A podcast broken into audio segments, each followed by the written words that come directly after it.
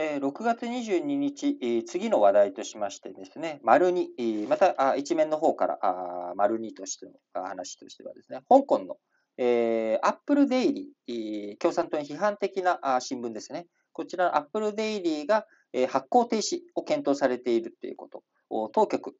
中国、香港当局が資産凍結で言論封殺というような記事、見出しが載っております。アップルデイリー、21日、発行を停止する検討に入ったということですが、同紙を発行するネクストデジタルは、同日取締役会を開き、共産党、中国政府当局に資産凍結の解除を求める方針を定めました。凍結が解除されなければ、6月25日に事業の停止を決める方向だということです。えー、このね、アップルデイリーの幹部や、えー、法人としての同社が、香港国家安全維持法違反罪で相次いで起訴され、えー、当局に一部の資産を凍結された状態になっています。えー、その結果、これ以上事業の存続が困難との判断に傾いており、えー、7月1日、来月の頭ですけど、中国共産党創立100年が迫る中、えー、香港の言論封殺を象徴する動きと言える状態になっております。え複数の香港メディアは21日、同社、あデイリーアップル、あ、デイリーアップルじゃない、アップルデイリーを、えー、作っている会社のですね、従業員の離職が相次いでおり、早ければ23日にも前倒しで事業停止に追い込まれる可能性があるとの見方も報じられております。えー、アップルデイリーをめぐってはですね、創業者のジミー・ライさん、えー、抗議活動に絡んで実刑判決を受けて今、現在服役中になっております。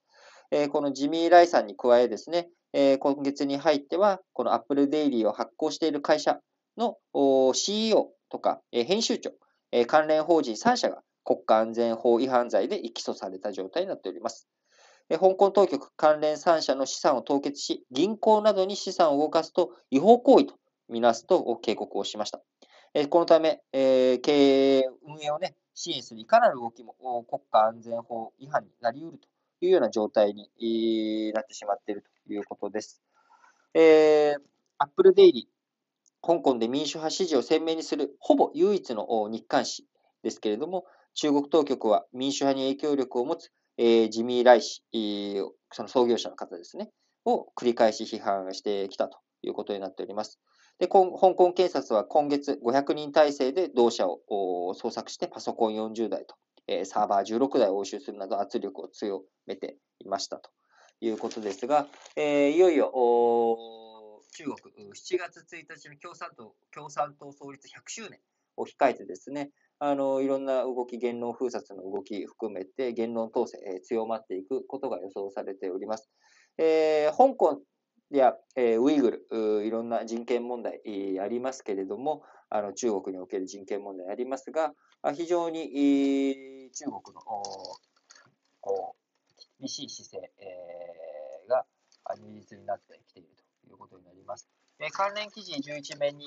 ありますけれども、え他にもですね、台湾、香港、交流断絶の危機というような状態になっております。え中国が強硬策ということで、2011年、え今から10年前の7月にですね、台湾、香港、え台湾がですね、え香港とマカオに出先機関を設置し、えいろんな交流というものが始まってきたというところですが、えここに来てですね、台湾と香港の関係も急速に悪化してきたというような状態になっております。え香港政府は5月中旬、え台湾にある出先機関、まあ、領事館に相当するところの業務をですね、突如停止したということになり、台湾が香港に置く出先機関にも圧力をかけ、7月末にも同機関の業務が事実上停止される恐れが出てきたというような状況になっております。え香港政府、ね、一応、あの今いろんな統制が厳しくなっていますけれども、建前上、いまだに、あのその香港というものは一応のチャイニーズ香港という形で、えー、まあ、反独立じゃない、独立ではないんですけれども、一応自分たちで、えー、いろんな行政をしたりとか、選挙が行われたりとかっていうことがあるわけですが、それも、これも今、あのー、中国の本土の方のですね、法律とほぼ、えー、コピーのようなものを作ったりとか、あるいは、あ結局香港のトップが中国から任命されるということで、えー、中国との一体化がますます進んでいるという状況になっております。で今、現状の台湾の政権というものはですね、えー、中国との対立関係が深まっている。えー、中国の方もね、台湾に対して、えー、領空侵あの領空侵犯ではないですね、えー、防空識別圏に飛行機、軍機を飛ばしたりとかですね、海岸に、え民間民間だよって言いながら、まあ、事実上、中国の息のかかった船が迫ってきたりとかですね、まあ、そういった圧力というものをかけております。えー、香港のみならずですね、台湾に対する圧力とか、こういった圧力がいろんなところに、えー、広がっていくと、当然その一つには尖閣諸島も入っておりますし、えー、今はまだ継続していると思いますけれども、あの船が尖閣諸島の方にも来ているというようなことになっております。えー、なかなかこう香港の問題、えー、どうしても僕らはちょっと遠く離れた日本とは関係ない中国のお話でしょって思われるかもしれませんけれども、やっぱりこういった、えー、香港とか台湾っていう自分たちの仲間と言えるようなところが、えー、中国に侵食されていく、中国の考え方とかやり方に染まっていくっていう状態になってしまうと、それはそのまま日本に対しても、日本もそれに染まらざるを得ないのか、いや、それを断固として跳ねのけていくのか、どうしていくのかという姿勢が求められるということになります。えー、こちらもですね、ちょっとまあ、関連記事っちゃ関連記事なのかな？えー、何面だったっけな？えー、え、あ、もうちょっと前かな。あのー、あれなんですよ。日本のね、軍事費っていうもの、やっぱり相対的に非常に小さくなっております。えー、斜めのところに、えー、ディープインサイトっていうことで、防衛費、まさかの日韓逆転ということで、えー、日本、あの、購買力陛下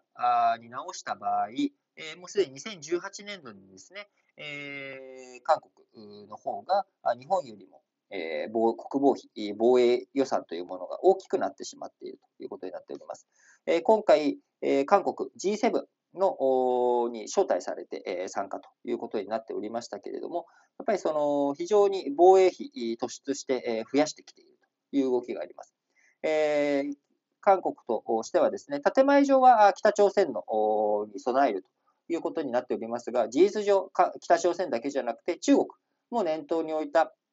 え防衛をして、防衛予算を割いて、え整えているというような状態になっております。え日本としてもですね、あの GDP 枠1%にこだわらないというようなメッセージが、え岸、え信夫防衛大臣、あるいは安倍前総理からそういった発言があったことを以前ご紹介しましたけれども、えー、まさに日本もですね、防衛費をどんどん使っていかなきゃいけない、そんなタイミングになってきそうだ、えー、ことになってきます。でそうなってくると、やっぱ高級財源どうするんだと、えー、財源どうするかという話になってくると、えどうしても消費増税、消費税の増税とかですね、えそういった話になっていかざるを得ないのかなと思っております。なので、え香港の話、対岸の火事にとどまらない、自分たちにも火の粉が飛んでくるという前提でですね、やっぱり物事を見ていく必要があるんだろうなということを強く感じます。それでは次の話題に行きたいと思います。